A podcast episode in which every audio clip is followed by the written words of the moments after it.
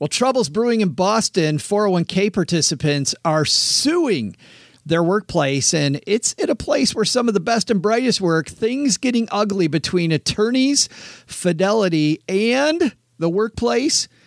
How about the Massachusetts Institute of Technology, MIT? The details and what it might have to do with your 401k on today's Money with Friends.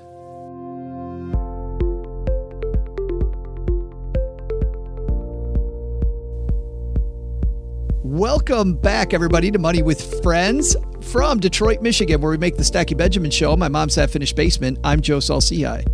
And from New York City, I'm Bobbi Rebell, certified financial planner and host of the Financial Grown Up podcast, coming to you from my very grown up kitchen here, right, Joe? From your much more grown up kitchen. So grown up here. Way more. Mom is not here, no. Bobbi's easily the grown up here. This is the Money News Show that includes commentary on recent headlines and stories with thought leaders from across the financial landscape. We break them down into what matters to you, our friends, and we leave you with a takeaway so you can make it all your own. And now we're doing it for you six days a week, all in about 15 minutes. We've had some bonus minutes in there lately, yes. but we, that's. We sometimes have bonus minutes, but, but we, we're, we've decided to keep saying that to put the pressure on. We do try to put the pressure on. I think we can do today's in about 15 minutes. Uh, by the way, today's uh, episode is brought to you by M1 Finance, the one finance account that does it all invest, borrow, spend. Not a big fan of the borrow part, but the invest uh, part I really like. We'll talk about it a little bit later, but if you want to go see how it works, head to uh, stackingbenjamins.com forward slash M, the number one finance. And Bobbi, we are talking about something really ugly going down in Boston. It's uh, people suing their 401k provider. Yeah, this is one of those jaw drop stories where you read it and you think, oh, hmm, this could get even uglier. It is a serious issue. There's a lot of components that will surprise you. And then they also, in some ways, won't because there's a lot of human nature in this story. Was that enough of a teaser? Yeah, let's get into it. Who's kicking off today's show for us? This is Lacey from the Military Money Show. They supply the good times and the headlines. That is why I listen to Money with Friends. And today's uh, story is from Investment News. This is written by Greg Iacurci. By the way, Investment News is a place. It's a it's an industry rag for financial professionals. Uh, the headline is Fidelity Jerry Schlichter trade barbs over Abigail Johnson testimony in 401k lawsuit. Fidelity Investments and the plaintiff's attorney, Jerome Schlichter, are engaged in a war of words over the potential of Fidelity chairman and CEO Abigail Johnson to appear and testify at an upcoming trial around 401k mismanagement. The lawsuit in question, Tracey et al. versus Massachusetts Institute of Technology, hinges on whether the university breached its fiduciary duty by retaining Fidelity as its 401k plan record keeper and using high cost, underperforming investments investments rather. Neither Fidelity nor Miss Johnson are defendants in the lawsuit, but plaintiffs claim Miss Johnson has direct knowledge of a quid pro quo arrangement between MIT and Fidelity that would help prove MIT's malfeasance. Mr. Schlichter, who represents the plaintiffs, including Miss Johnson, on a preliminary list of witnesses at the trial, which is scheduled to begin in September, an outcome Fidelity sorely trying to avoid. The company, which is the largest record keeper of defined contribution plans like 401k plans of more than $2 trillion in assets, labeled the plaintiff's efforts to obtain Ms. Johnson's testimony a transparent attempt to harass Ms. Johnson and to attract media attention, according to a court filing requesting a protective order against a subpoena. They say that Ms. Johnson has no relative testimony and that she lacks any knowledge of the relevant facts, according to a filing made August 19th in Massachusetts federal court. We'll skip down the article, and Bobbi, you want to take it from there because this gets even uglier. It really does. Plaintiffs broached the quid pro quo allegations in an August 5th court filing, claiming that MIT retained Fidelity's record keeping services and in house investment funds for its 401k plan with the expectation that Fidelity and Ms. Johnson would make a large donation to the university. Mr. Schlichter said he had unearthed new evidence, such as emails from MIT management, proving the existence of this mutually beneficial arrangement and attempted to bring a new fiduciary breach claim against MIT. Plaintiffs made reckless statements about Ms. Johnson and Fidelity in a press release announcing this new evidence, according to defense attorneys. Judge Nathaniel M. Gorton denied Mr. Schlichter's motion to bring the new claim, arguing in an August 8th order that asserting a new legal theory right before the trial was fundamentally unfair. Um, and let me just, the last line is the lawsuit is one of the several that Mr. Schlichter has filed against more than a dozen prominent universities since 2016, yeah. alleging retirement plan mismanagement. So this is, in theory, not an isolated situation, and that's one of the reasons we wanted to talk about this because this could have really broader implications and something that everyone should really be aware of and understand. Yeah, this is definitely led by a law firm that specializes in this type of action, but uh, in a different story, which I believe I found on Napa Net, which is the National Association of Plan Advisors, Bobbi. Uh, they they were talking about an email from the president of the university to others basically saying, "Hey, if we stick with the 401 if we stick with Fidelity, we should expect a large check from Abigail." So there's there's there is this smoking gun out there, which is alleging, you know, kind of alludes to the fact that hey, if we keep Fidelity around, maybe maybe right. we'll see some big donations. Right. And that, however, that does not necessarily draw a direct line to Fidelity as being, as having any collusion. They could easily just be saying, we hope she would, because she feels, you know, happy that we are using Fidelity. It doesn't necessarily mean that that there is a quid pro quo. It could just mean that MIT, those people were hoping that that would happen. Yeah. Yeah, yeah, yeah. We don't know, but it certainly, but it certainly um, shows you that when I was a when I was a financial advisor, term is thrown in here, and and that's something that, and a lot of you guys listening know me as a journalist, but I am also a certified financial planner, and that's something that is hammered into us very much in the training that goes into the CFP program, and that is that you know you can go to a financial advisor and they can give you something that is suitable. But that is not what a, a fiduciary duty means. It has to be the best in the best for them not just something suitable. And the analogy and i'm going to make joe laugh at this but the analogy is basically let's say you go and you want to buy you you need lipstick. So you go to the, the makeup store and you say i need lipstick. This happens to me all the time by the way. All the time. So you go in and you want to buy your lipstick and they are having an internal sales promotion that they don't tell you about. But if they sell, you know, lipstick number five and shade, you know, garish pink, my favorite, and my favorite, of course, exactly, and and they can tell you've only asked for lipstick. So if they sell you any lipstick, they have sold you something suitable because you said you needed lipstick. That doesn't mean it's the best shade for you, the best formula for you, etc. So a financial advisor can sell you something that's suitable and they have met the criteria that they are held to. But if it's a CFP or someone else that has a fiduciary duty as a plan administrator for a 401k should have, you would think, then they would give you the best investments. And therefore the best investments would, would not be ones that in this case it is alleged still a court case, nothing proven, that these were overly expensive and not the best investments and and the fees maybe were too high. So that's where that's where the accusation comes in that they were selling an inferior product and you know that that maybe paid Fidelity allegedly too much in the hopes of getting a donation. This is this is surprising to me in a different way. It's surprising because when I was a financial advisor talking to current financial advisors, the place I usually see this happen is with little tiny companies because it's so hard for these a it's hard for the ERISA requirements um, for these little companies to follow them. Uh, B, it's hard for them to even get a retirement plan in the first place when you've got 15 employees. Just getting one means the owner's got two choices either to pay a lot of money for record company or for record keeping or pass that cost on to the employee so that the employee ends up getting it socked to them. So somebody's going to lose no matter what.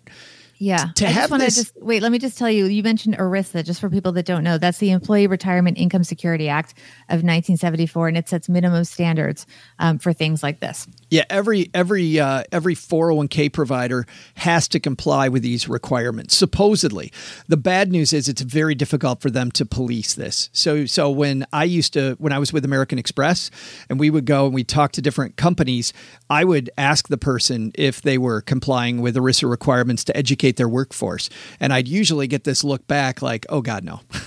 there was there was oh please please please do not look in behind the the curtain here because it was very difficult and think about the man hours that took. So Yeah. so looking at that. I would think this would be a small company generally dealing with a very high fee institution. Fidelity is the large. Let's talk about who we're talking about here.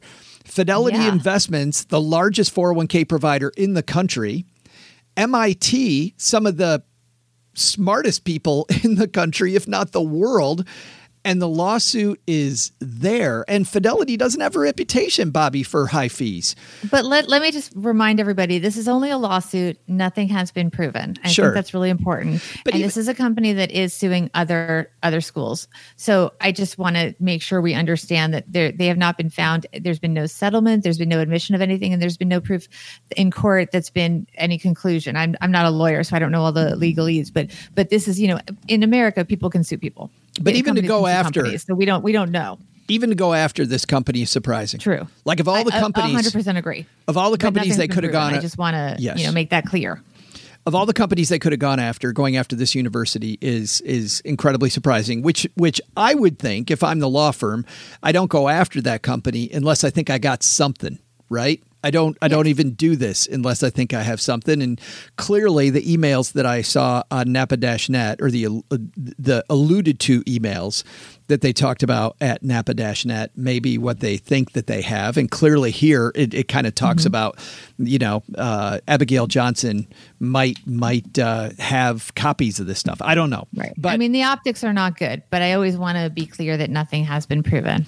here's the point I think that we take home for us. What does this have to do with us? Well, number one, just because you have a big name firm doesn't mean that your 401k is great. And I'm not saying MIT's investments are good or bad. I don't know MIT's, but you and I, Bobbi, we know a place to look. Yes. I'm drawing a blank now. I just looked it up beforehand. Bright, Yes. BrightScope. bright scope. Yes. Go to brightscope.com and uh, you can look up your 401k. You can also go to, now, not all 401k plans use the actual investments that you find at morningstar.com, but generally you can get an idea of your 401k choices at Morningstar and see different ways and different fees that those are offered.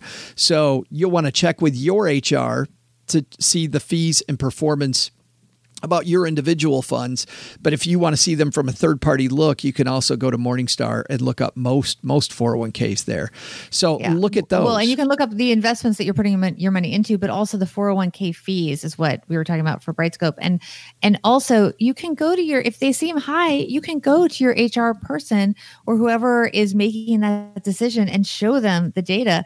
And in some cases, maybe they can make a change. Yeah You can be proactive about it. at the very least you can let them know that you're paying attention i mean i think suing your the, the per- suing suing your employer uh, you know, comes with a lot of uh, baggage. Let's just put it that way. I think that your first step is exactly go to HR. But you know what? I'm going to I'm going to sit on this point. Well, you know what? Maybe that'll be my takeaway because because Okay. we we haven't talked yet about my takeaway, but it's not going to take long for me to make that point. Uh, so okay. I Are we think I'm gonna, to takeaway soon? Do you want to? I think we should if we want to keep to that 15 minutes. Well, let's do that because I, like think you're we have also a big takeaway for us. we we talked about this enough already, I think. So let's do it. Today's show is brought to you by M1 Finance. In just a second, we're going to talk about our takeaway. So if you're hanging out with us on Facebook, feel free to jump into your own takeaways, and we'll see if anybody has some great ones as well. But uh, while you're doing that, M1 Finance is the one finance account that does it all. What I like about M1 Finance as a former financial advisor is I like the fact that you can invest in a whole portfolio of things and not worry about the fact that you're going to pay tons and tons and tons of fees doing it. Now you're going, you can invest every dollar and have it separated into a pie of investments so that instead of having to just buy one thing, you can know that you're properly diversified. And as your investments perform over time or don't perform, you can keep them allocated by percentages by just hitting one button, and M1 Finance will send your investments all the way back to where they should be. In other words, they'll get back to the percentages. And you know what the fee for that is? Absolutely nothing. So I really like that. It's more an app for long term investors than for traders, which is certainly something that uh, most of us can appreciate. So, if you want to check out M1 Finance, use our link, stackingbenjamins.com forward slash M, the number one finance. And if you use that link, stackingbenjamins.com forward slash M1 finance, uh, the way they support us is they send us a thank you for sending them your way. So uh, thank you, by the way, for everybody who's used our link when they've done that. All right, Kevin is hanging out here with us. He says his takeaway, his takeaway as a former Vanguard crew member, he says invest in Vanguard. So Kevin, with a slightly veiled um, promotional for his former employer, uh, but your t- do you want to go first? You'd want me to just hammer this? Uh, let me go first because I feel like you should have the final word on this because you're very passionate about this. Before I do my takeaway, I just want to give one teeny tiny bit of advice. So, when you're at a company, very often you cannot transfer your money from the 401k to an IRA that you can self direct. But if you do have the window open to you and you feel your 401k is expensive in terms of fees and you don't like the options that you have to invest in, when you do get that opportunity, you, if for example, if you leave your job, you don't have to leave your money there. You have to make sure you move it into an IRA within 60 days and all that stuff but by moving it into an IRA, you can create more choices and at least control the cost a little bit better if that's what you want. So just an option. My takeaway don't just watch your costs in the 401k fees. Pay attention to who is deciding what you are paying and stand up for yourself because the returns that matter aren't just the market returns, it is what you keep after other people take their cut. Bam. My takeaway is something we didn't talk about at all which is which is this. It's very popular to talk about fees. It's very t- popular to get excited, like I have been here about this lawsuit. It's exciting to see that um, that uh, people are looking at the fees. This isn't why you succeed or why you fail. This is not the dragon. And while what some people might get out of this is, you know what, I'm not going to invest in 401ks because they're crooked. No, no, no, no, no.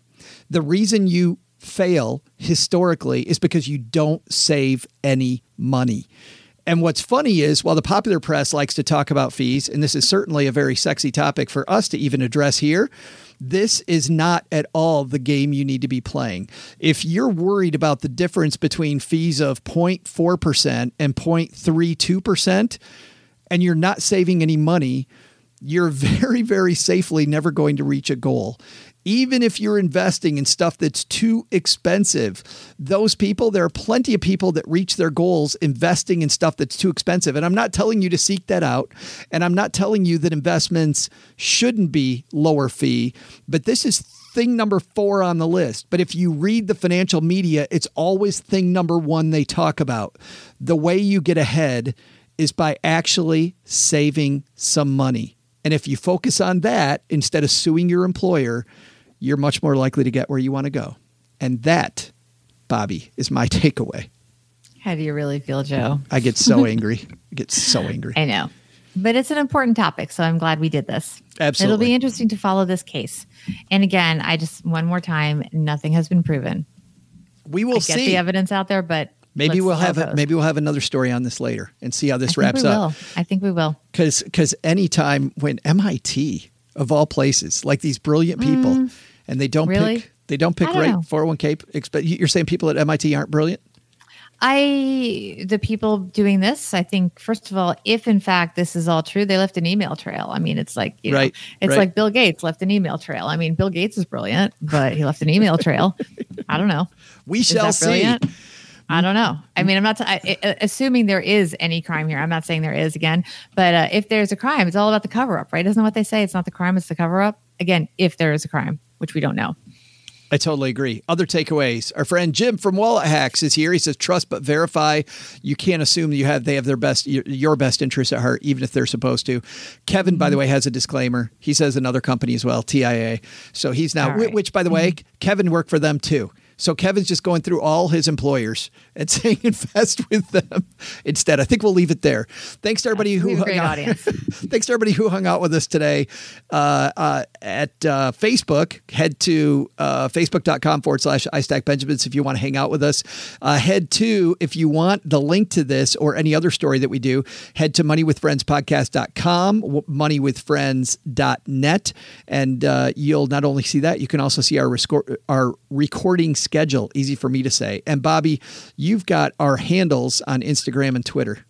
At Money Friends Pod at Money Friends Pod on both Instagram and Twitter. And if you can't make our tapings, because you just I don't know who could have anything more better to do. But if for some reason you cannot make our tapings, keep a close eye on the Instagram stories because we do a lot of polls and quizzes and such, and you can be included in the shows through that as well because we love to give you guys shout outs. Thanks for hanging out, everybody. We'll see you next time at Money with Friends. Bye. This show is created and hosted by Joe Saul-Sehy and Bobbi Rebell and is a joint venture of BRK Media LLC and Stacking Benjamins LLC, copyright 2019. Our engineer is Caden Thompson. And for a list of our friends who appear on the podcast, head to our website, moneywithfriendspodcast.com. You can also check out our schedule for upcoming recording sessions so you can join us and be part of the show. As with anything, remember you shouldn't take advice from any of us or any other video or podcast without first talking to your financial advisor, and that the people in this episode are here for your and their entertainment purposes only. I'm Joe's mom's neighbor Doug, and we'll see you back here next time with a real episode of Money with Friends.